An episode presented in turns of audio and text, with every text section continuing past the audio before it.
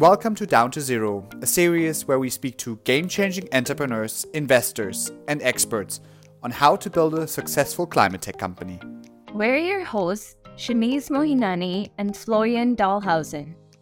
Over the last few years, climate change got personal as people felt the impact of extreme weather events in their daily lives. But over a decade ago, back in 2011, when Impossible Foods was founded, most people hadn't heard of climate change or didn't care much about it. They definitely were not making decisions about what to eat based on what they thought was good for the earth. So, how do you develop a go to market strategy for a market that doesn't exist yet? And how do you drive change in consumer behavior? And then, as Impossible did, how do you scale to a global consumer brand with a climate mission? Today, we welcome Nick Halla on the pod to answer these questions. Nick teamed up with Stanford professor Pat Brown as his business partner and first employee at Impossible Foods back in 2011, a month before they kicked off the company. He eventually ran their retail and international expansion strategies all the way to when Impossible was 800 people large across 10 countries. Nick, we're so excited to welcome you to Down to Zero today. Yeah, thank you for having me on the podcast. I'm excited to talk with you. Yeah, for sure. So, to start with, Nick, tell us about your path to Impossible and what inspired you to join in the early stages. Yeah, happy to share. Um, I've been in food and agriculture most of my life. I grew up in Minnesota on a small family dairy farm, and I took a lot of experiences away from that. Like two of the big ones being one is like a small family dairy farm is a form of entrepreneurship. So like all my brothers and sisters, we all have our own companies and businesses of some sort. I think that's just kind of in my blood. And so I always wanted to start a business. And two is like as a dairy farmer, we're outside working with the animals out on the land 365 days of the year. So in high school, I got really interested in sustainability, um, got deep into technology, started thinking about renewable energy. And it's like, oh, we're going to run out of coal and oil and all this stuff anyway. We need better solutions. Like, how are we going to go from here? Before I was even really thinking about climate. It was more of like a just general sustainability of resources perspective. And so that led me to study engineering and everything I did in my chemical engineering research was on like clean sustainable systems, like exhaust systems, biofuels, re- refineries, batteries. But I had absolutely no idea what I would do with that coming out of like a small farm town kid at a big state school.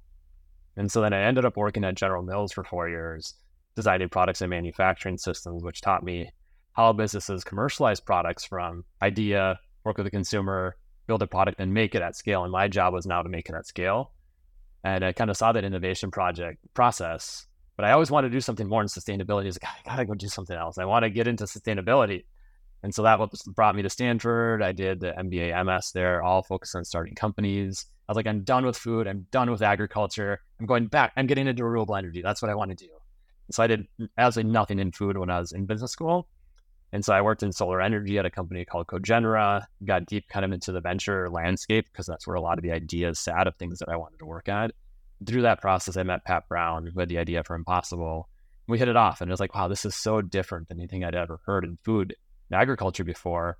And like the like the people kept from an engineering perspective makes a ton of sense. We use animals at such a scale, and animals are so inefficient at taking resources and converting them to meat that we want to eat. If we get rid of the animal, produce the products directly, we could feed the world on you know less than 10% of the land that we use today for agriculture is like that's so powerful from a climate perspective and then you can use that land to sink carbon with trees and all these other benefits that you could do as well. And so it's a really worthwhile mission. Same time i grew up on a dairy farm and a and i was like i ate meat and dairy all the time at that point i never thought about food that way. And i remember talking to my brother who was still like he's like the farmer at heart and he was like what do you think of that? He's like you know what? This is great. You know our job as farmers is to produce good food for people affordably and that's getting harder and harder to do. And so this is in some ways kind of fighting against that and say, hey, we're going to produce food a better way using plants and the current system that we've scaled up. And so I joined from there and was kind of like the rest is history, I guess. Awesome. Uh, that's a super cool story of connecting the dots looking backward. No matter how you tried to run away from food and ag, it always caught up to you. What did the plant and plant based and meat market look like back then? What did Impossible look like in the context of that market? Yeah, early days. I remember going to Expo West. It's like a natural food like show in um, in Orange County, and I was like, I gotta try all the different products out there because, like I said, I at this point I probably eat meat and dairy foods pretty much every meal, and I think I had to try all the plant based burgers, all the cheeses, and all this. And I got done as like, I I just need a burger. It's like the products were so bad as a meat eater. And I think the reality was a lot of them were made for the vegetarian vegan community who are making that choice of eating there. So it's more for health. It's not necessarily to replicate that flavor, that experience that you get from a typical animal based product. And so as out of this, like, okay, we have a ways to go. Um, but there's clearly an opportunity too, because these are some decent sized like growing businesses and the products from a consumer perspective as a you know a carnivore at that point it's like they didn't even come close to meeting what my requirements would be and so there are a bunch of companies out there doing this but nothing in the realm that impossible is doing but it did also show us that we need to take a different approach if we take the standard like cpg consumer packaged good like development approach we're going to end up with a better veggie burger and what we need to do is we need to outperform beef we need to outcompete it so better flavor better texture like all the properties you know, that you get, then it becomes healthier, but it becomes more sustainable. And as you scale, more affordable. But you have to have the taste and the performance, number one. And then from there, you can really build a scalable business. We'll get to your strategy and approach in a second, but can you share with us some memorable moment from the early days of the company? Ooh, moment. I was like, moment is a tough one. What do you think about that? Uh, I'll go with when we first started. So the first two years were all basic science to understand what actually makes meat, fish, and dairy foods what they are, and then find better ways in the plant-based world to do this. And that entailed anything from, all right, so we need some new ingredients. We need plant-based ingredients. What's out there? I remember talking to Pat on this. He's like, all right, so what do we need? What do you want to start with? He's like, well, give me every single plant-based ingredient in the world. And I was like, um, any more specificity to that? He's like, no, and that was like a big part of my job was to take that type of vision because he's such an amazing visionary that says, you know, animals, we shouldn't use them in the food system. They're too inefficient. We need to find a way to do this, but he'd also give you the the team the freedom to figure out how. And a lot of my job is to take that broad kind of scope and now focus it in a way that we could actually execute that. I remember finding this company that had like all these different like it was a reseller. And then so it had like hundreds of maybe a couple hundred different like oils. And I said, give me one of everything. And they're like, uh, what do you mean? and then like one of my employees a few years later was at their booth at a trade show, and like, oh yeah, you're that company. we had like a reputation within there. And you kind of fast forward, and then about two years in, we started doing prototyping. And so the first two years were really just basic science. And we started doing prototyping, and the first products were pretty rough. And I think, uh, yeah, the descriptions are not something that people would definitely choose to eat. But within probably three to six months, we could put it against meat and you could say it's like okay it's not there yet but it's getting close in the ballpark and i think probably 12 months after we started prototyping we put it head on head with consumers in a blind taste test and they'd see this meat it's not preferred um, but it was in the category and those are some of the really big moments that you kind of get in the early stage like hey we're on the right path we've made some big discoveries on the science side that can enable us to build stuff that no one's ever done before and you could see the innovation cycle moving so quickly that we were catching up to the animal counterpart that's really cool. That kind of this idea, taking a big vision and trying to make it actionable, whether that means ordering everything once or doing something else. And I would love to go deeper into that. So you have these two years of basic science, you have a product that's starting to catch up. Let's look a bit at the go to market strategy. Back then, I guess you didn't really have anything. You have this product. How did you think about turning this big vision of let's make this a, a global product into something actionable in the first steps of the go to market strategy? Yeah, we had a lot of ideas. Um, one thing we realized very early is we have to do something different. If we end up doing the same thing that all other products be, we're just going to kind of get grouped into the same category. And so the vast majority of food products, like you go to Expo West, it's like a lot of the new products coming to market and it's really retail focused. And so we looked at that and okay, if we launch, you know, Impossible in retailer X, Y, or Z, um, you're going to almost certainly be put in the vegan ghetto with all the other vegan products. And we're like, you know, but our consumer, the ones that we have to hit are the, the avid meat lovers. That's who we have to hit. That's who we have to convert over. And we even like ban the words vegetarian and vegan, kind of like not totally, but kind of jokingly internally, because that's not our consumer. We have to hit meat eater to drive a more sustainable food system. So we look at that as, you know, I don't think that's the right path for us to go. Uh, we need to kind of control our story and build the story more. And we're also going to be low on volume right away. It's like we're building this new technology and we're not going to have like a huge um, you know production site like running right away. And so we thought about how we can use that most effectively. Uh, we did think about there's different ways you could do it as like um, like a filler, an additive. And it's like if you take meat and now 10% of it is all plant based. That's a huge, huge impact environmentally, but you don't control the story. You don't control the message. And at this point, you look at the consumers and you do a consumer study and say, why would you buy a plant based meat? And people would be like, well, it's got to taste good. That's number one. No matter what in food, it has to taste good. And then you get to nutrition, uh, you get to cost, and then you get to like animal welfare is kind of say maybe halfway down the list. And like number 15 at the bottom was sustainability. People were not making choices based off of sustainability, and we knew we needed to change that story. And so then we needed to one, build credibility, two, start changing the story, and you know, three, use a small amount of volume for a big impact. And so that led us to look at some different routes. And we're like, you know what, we should start with the the influencers in the meat world. And who is that? It's the chefs, like the meat chefs. And like, who are the most influential meat chefs? And we kind of scanned the country, looked at them, and you look at New York. And like the meat chef in New York is David Chang. He's been picketed by PETA. He said he's never going to serve a vegetarian product on his menu at this point. It's like, we got to get that person. and you start looking at it and you start talking to some of the, the chefs early on, you get some feedback, and then you do a pitch with him and he was blown away. And he ended up being our launch chef, which sends a message from day one that this is not a veggie burger. This is meat made from plants um, for meat eaters. And so then from there, we kind of curated the first, like, you know, couple dozen restaurants with this type of story where everywhere we went, it was really a, it was a moment. It was a media moment, it was a company moment, and it really kind of lured the consumer in on a journey with us. So we could bring them on as we scaled up. And then over time, you start, uh, you know, bringing in, you know, bigger, bigger customers, bigger clients, and stuff like that as you scale. So you, you talked about targeting chefs to control the story early on. Was there also a consideration around picking a certain target demographic or a certain target market? Or was your choice to go this way with early go to market really mainly around credibility, controlling the story, and serving low volumes but making that splash? It's actually it's interesting. So from a control on the story, that's probably not the way you would go. Because when you're working with like a very influential chef, they're going to say whatever they want at the end of the day, right? And so this is where a lot of times you go to retail because you can do much more control of your product and your brand and stuff like that. When you go to food service, you do you are giving away some of that control. Um, but for us, what it really does is build the credibility and it gave us platforms to tell stories. And then as you tell those stories, you go from there. Yep. And how would you rate yourself or the team on the success of that initial go to market approach with chefs and celebrities? You know, looking back at it, um, somewhat we, I mean, we were doing a lot of strategy work trying to figure out what where the right place to do, and we had this, and then the team executed amazingly. And I don't know if I we hadn't heard of a food brand going this way to really build a brand through food service before.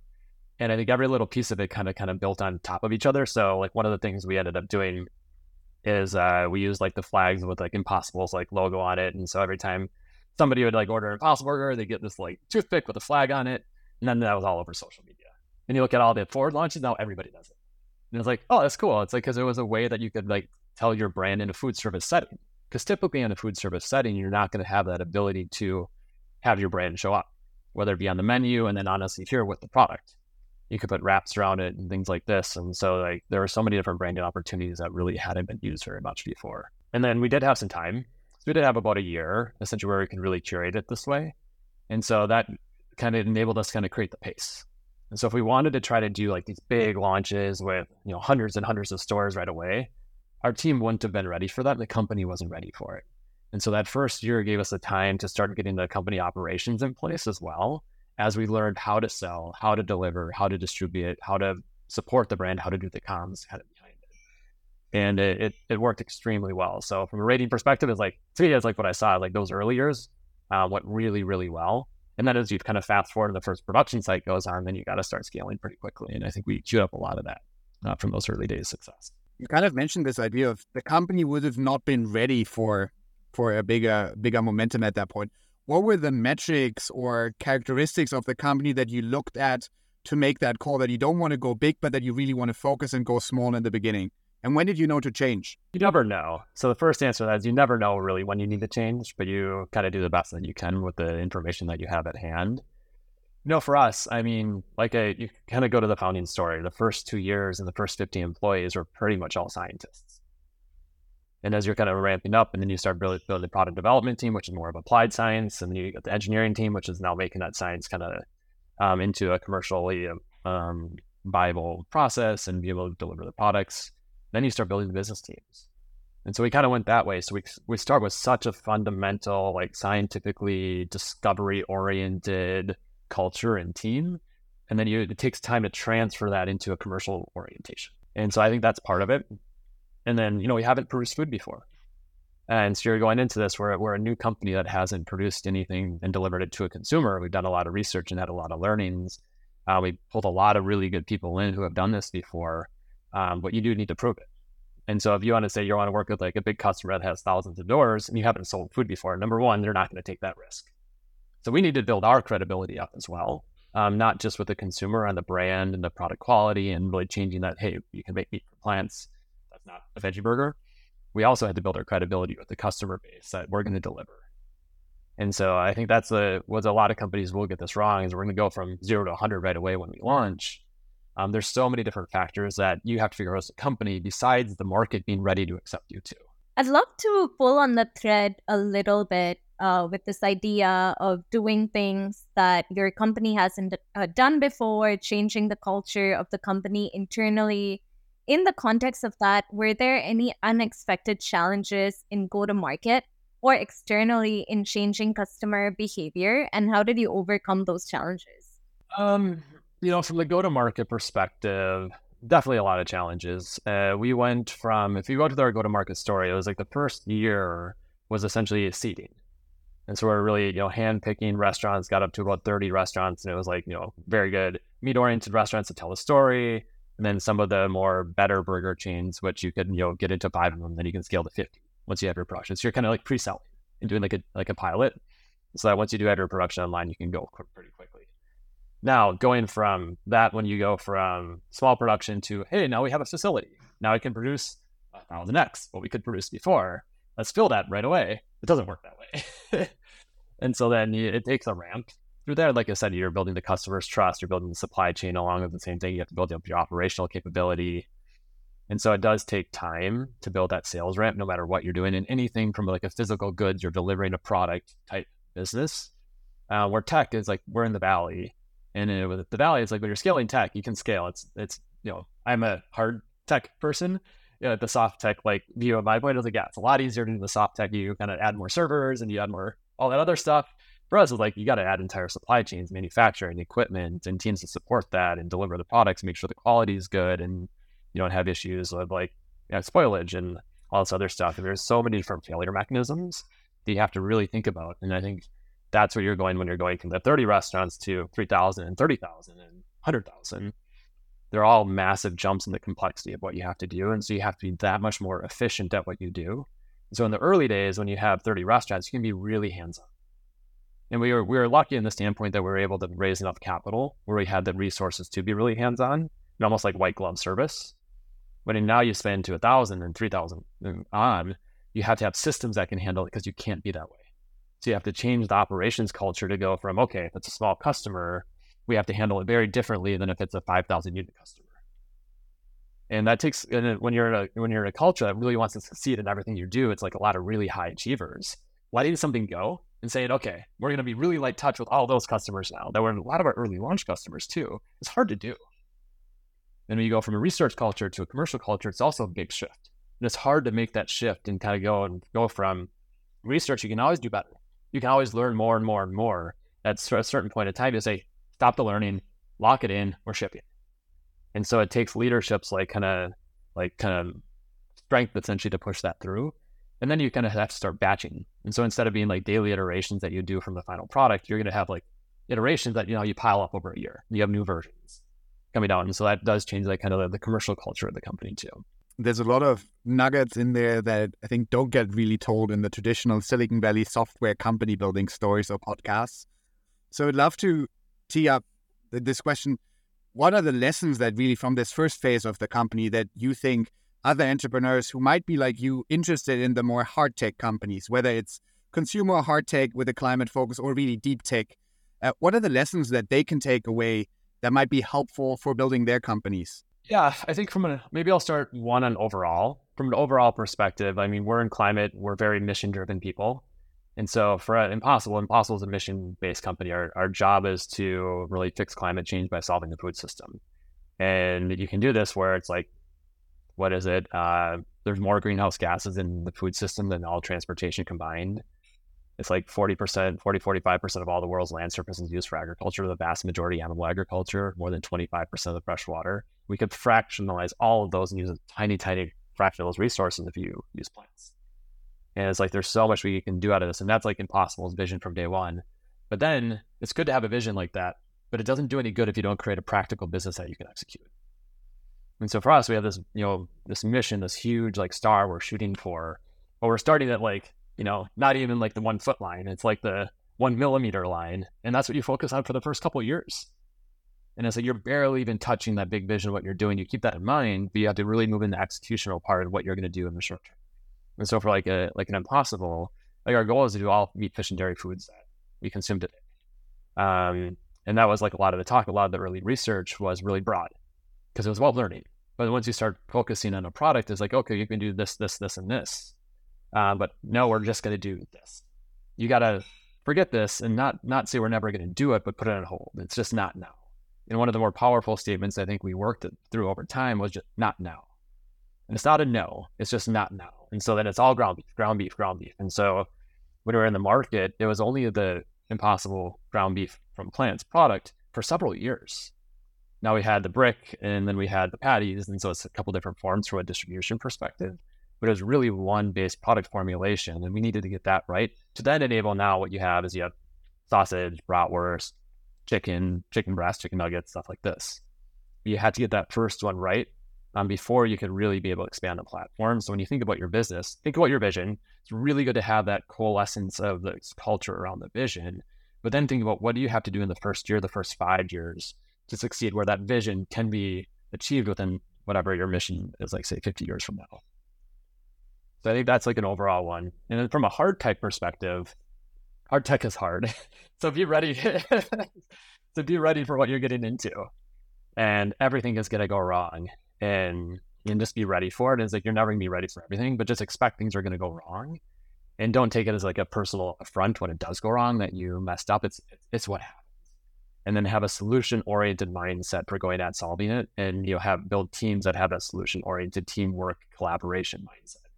It's like some of the best times at impossible is when we went through some of our crises. If you have a crisis and it's like okay this could rip a company apart. Same time our team was essentially crisis. Ooh all right let's dig in. It wasn't exactly that way but not far off.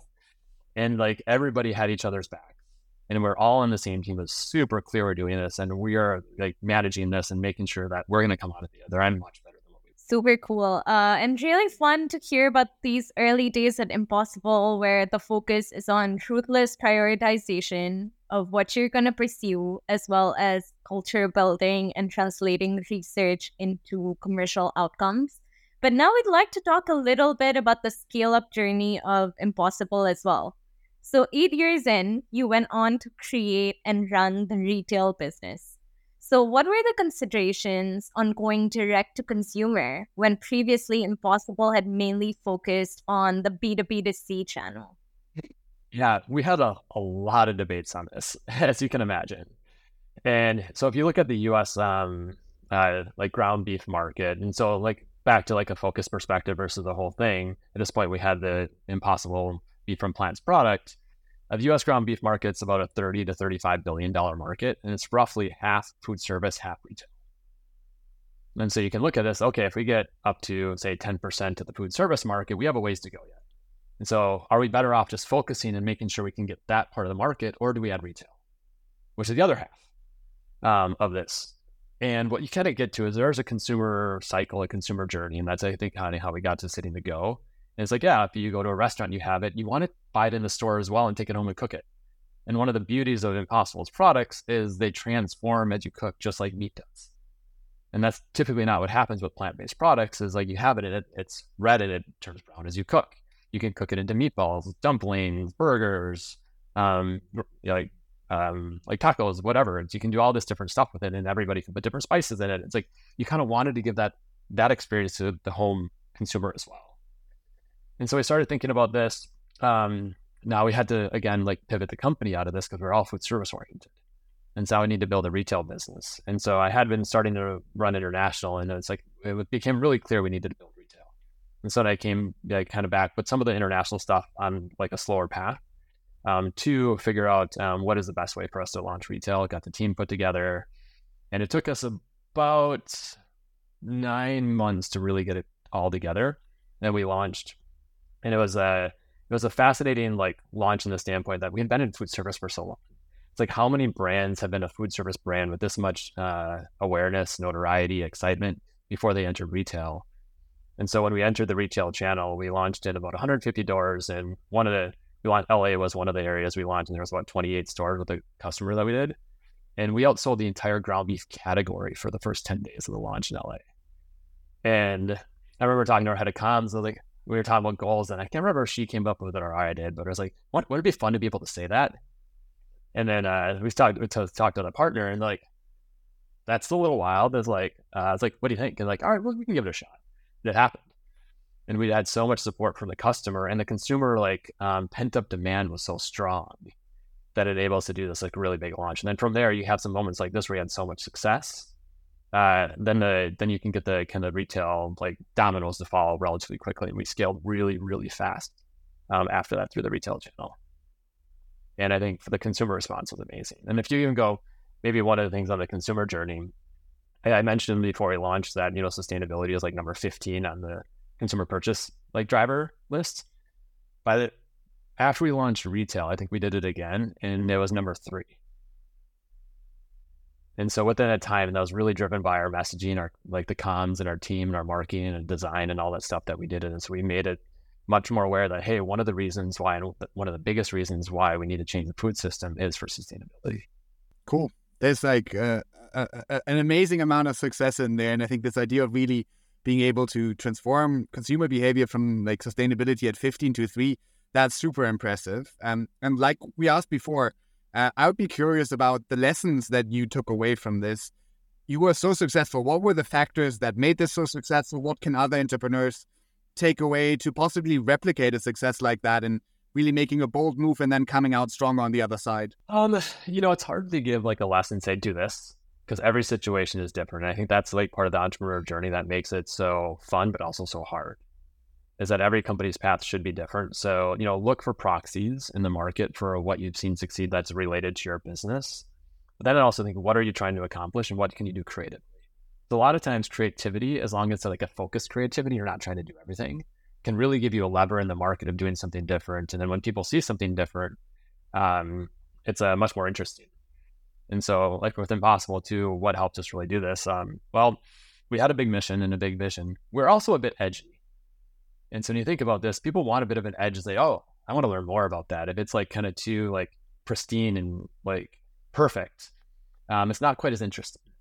And so for us, like, yeah, we're challenging a big food system um, out of this. And then we do it impossible. Name is like, why would you call a product of food impossible? That doesn't make any sense. It should be called like Green Hill Farms or something.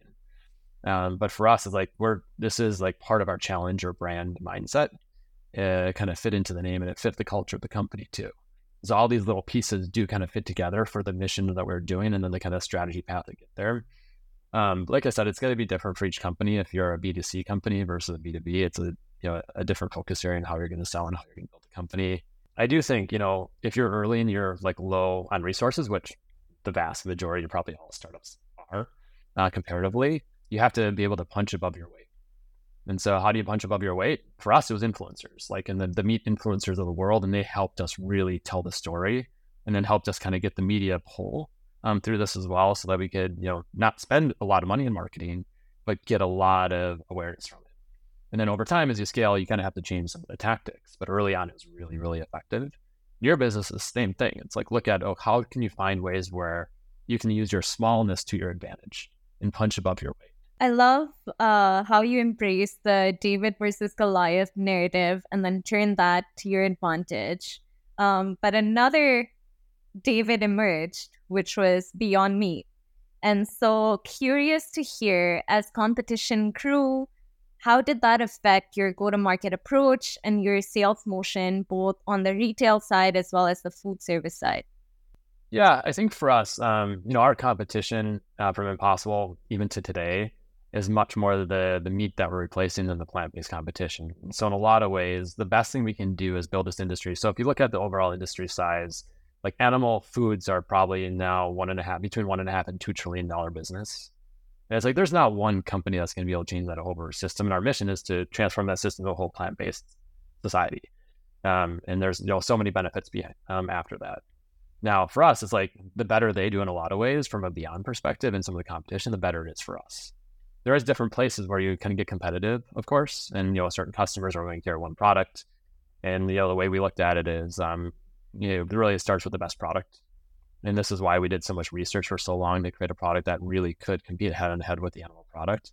And like several of the impossible products now, like a head on head when blind taste tests are preferred by meat eaters from the meat product from animals. And so it's like, you know, we are to the point where in blind taste we can win. And that's a starting point. Um, and then that should help convert and drive and continue to grow the industry over time. I think, you know, what happens a lot in venture cycles is once some companies have some success, lots and lots of companies globally pop up. And you saw that. And you know, they, of, course, you know, we're, all in the, the, the, general venture slowing down in the last like, you know, year and a half too. And that's definitely the plant-based industry has not been immune to that same time, there's there so there's a lot of companies getting funded, and at the same time, is the consumer base, is the customer base ready for that many brands and companies and products? And the answer clearly is that which always happens is no. And so you get this hype cycle, and it's like more and more companies come in, and you're kind of going through the phase right now where um, the consumer wasn't ready for that much momentum. And so I think what you're going to see is, you know, it's like a lot, a lot of venture right now. It's some tough times. And then once you get the fundamentals right with the base companies, uh, you go back to high growth. Cool. I would want to move slightly to a topic that's maybe more on your individual journey throughout Impossible Foods, because your tenure on LinkedIn says you were there for like 10 years and 11 months or something like that. And that's longer than the average person really spends at a single company here in Silicon Valley. And I would love to understand how you measured success at those different points in your time at Impossible Foods and how you found challenges that kept you excited to stay for such a long there, uh, for such a long time there? Yeah, that's a that's a good question. I I've talked to some people like, hey, that's like three Silicon Valley lifetimes. But then one company is like, how did you survive that long? it's like because it is very different when you go through the different phases. And you know, I definitely had to recreate myself many times as a leader, and you know, do different things and change hats. And one of the biggest things um, was let stuff go. And so, like the first five years, it was really, you know, the vast majority of the business stuff. I, you know, was my job to figure out. Now we were mostly researching, getting ready for commercial, just starting our commercial journey. So it is more focused. But as you scale an executive team, it's like uh, that was my first business job, and so we needed to bring more executives across this whole thing, and it makes a lot of sense. And when we did that, it's like I had to let go. And it's like even if I did it before and I liked the way I did it, it's like the new person I got to help, right? And it's like if they do it differently than me, that's not a bad thing. And then for me, it's like to help empower them. And so there was an article by a first round that's uh, I think letting go of your Legos or something like that. And it's like I've said that to so many people on my teams and people at Impossible and other companies because like the ethos of it is so true that early days you have to wear all the hats. And then as you like scale, you have to kind of take your hats and get rid of some of them and give them to other people. And then the hats that you continue to own, you get deeper and you get more focused on this. And so I went from like the first five years there, and then uh, we hired a COO, and we really partnered really well. Where he would took like the here and now, so like a year on and in, and I was like a year on in the future. So strategy, partnerships, new channels, new products, new markets, and so and the two of us just worked like side by side the whole time, and it was tons of fun. And as we started having success, I did that for a couple years, but I really wanted to get more into like operating. And for me, it's a lot of a personal learning journey. I always want to be trying something new and driving something new. And uh, talking to Patty, you look at this, and 88% of meat consumption is not in the US. And I've been doing a lot of international work with partnerships and investors and things like this for a while. And like, God, that'd be such a fun opportunity to build businesses outside the US too. And so I took the leap and you know started running international businesses um, pretty early in the company to kind of drive that new challenge. And now I get to hire people in different countries. Never done that before. Figure that out and you know work with different cultures. I love learning different cultures with food culture, people culture, just you know across everything. And so, um, and then through there, retail was right in the middle of that too. And so I was learning a lot of new stuff through the whole time. And then once I got to 11 years, I was, I was living in Hong Kong for a couple of years, running the businesses for international. I was coming back and I just kind of looked at this and it's been 11 years. I've had a great time. We're a very different company now. And I just had some new ideas. And I just looked at what we need to solve in climate and I had some different ideas for what to do from there but it was all very hard, hard choice to say it's time to go. Because when you put that much heart and soul and everything into the business like impossible, it's still it's like I love the company, I love the people there and products and stuff too. And so I spent about six months kind of wrapping up and then now I've been working on a bunch of new stuff in climate.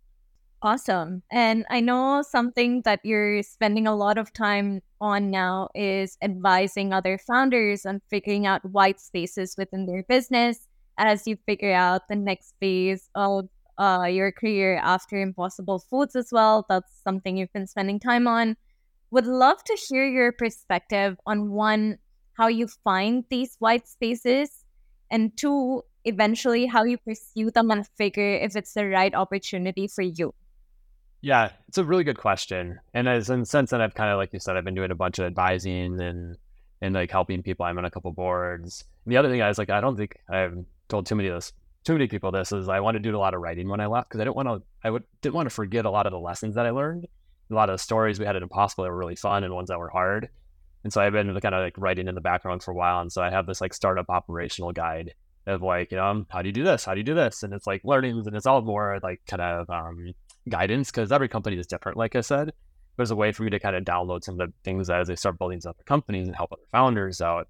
I can send them like here's how here's how we built demand teams and some different ways. Here's how you think about hiring specialists versus athletes, mercenaries and missionaries, and like you know different things like this, and how you can like build teams at different stages.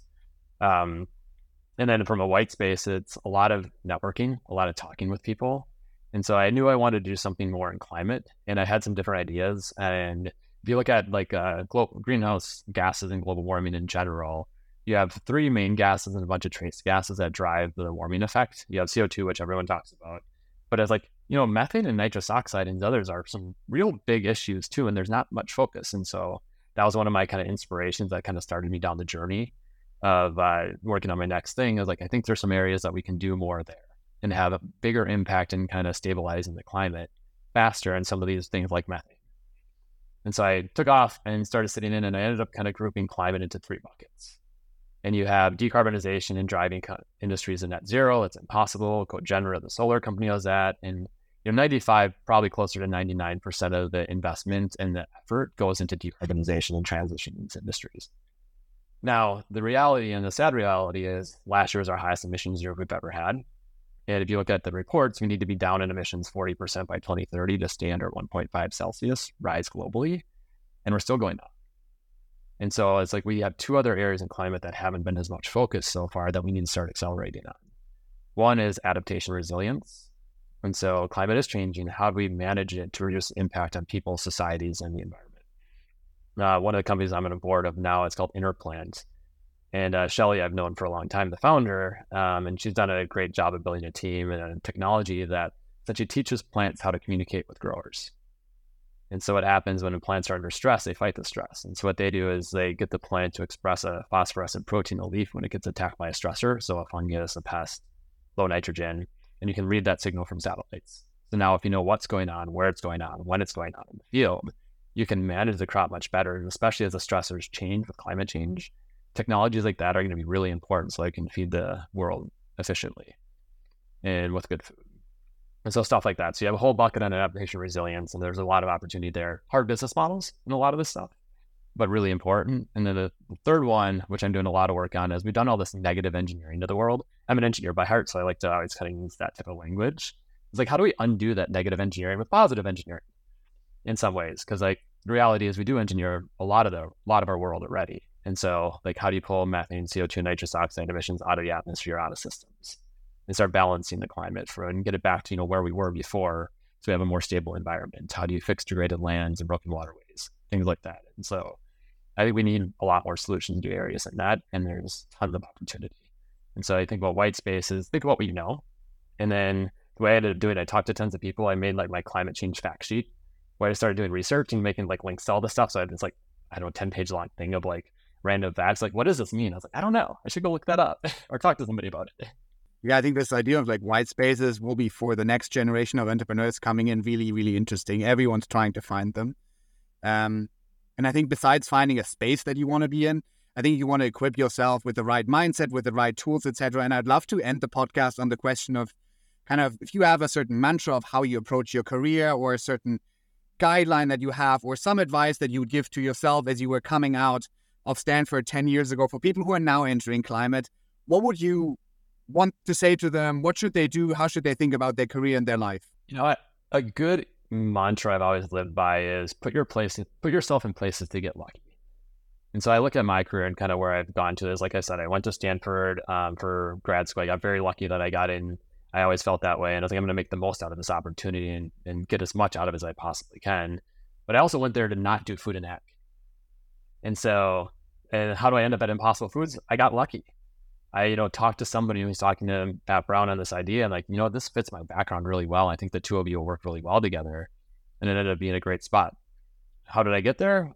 I put myself out there and I talked to tons of people and I built a network and said what I wanted to focus on, what my personal motivations were. And people then essentially, especially as a student, um, people want to help. It's like people love to help other people, especially if you ask. You don't even a lot of times need to ask. Just put yourself out there and people will say, Oh, I can connect you with this person. You should talk with them. And so it's like I've been a very big um, proponent. One of my uh, brother-in-laws, he'd always say, like we'd be out, like I'd be in college, I'd go visit them. They were living in Atlanta at this that time. I was like, I'll cover this dinner. He's like, no, no, we got it. Just pay it forward. And I was like, and I always like that too. It's like, you know, pay it forward. There's a lot of the advising and mentoring I do now. It's like, it's like you're good people working on good things. It's like I had so much advice and so much help along my journey. Um, I, I feel really kind of privileged and lucky that I can now give that back too. And so as a person in this journey is like put yourself in places to get that type of like kind of feedback and support. And I think it's going to help you move a lot faster. And when you do get lucky, jump on it if that's not a great way to end this podcast, I don't know what is. Uh, I think we've been very lucky to have you share all your advice and your lessons. I definitely feel really inspired by this episode and hope that those who are listening will do the same. Thank you so much for taking the time, Nick. This has been a true pleasure. Thanks. You're welcome. Thank you for having me. Join us next time as we speak to another game changing entrepreneur, innovator, or investor who is working to get us down to zero.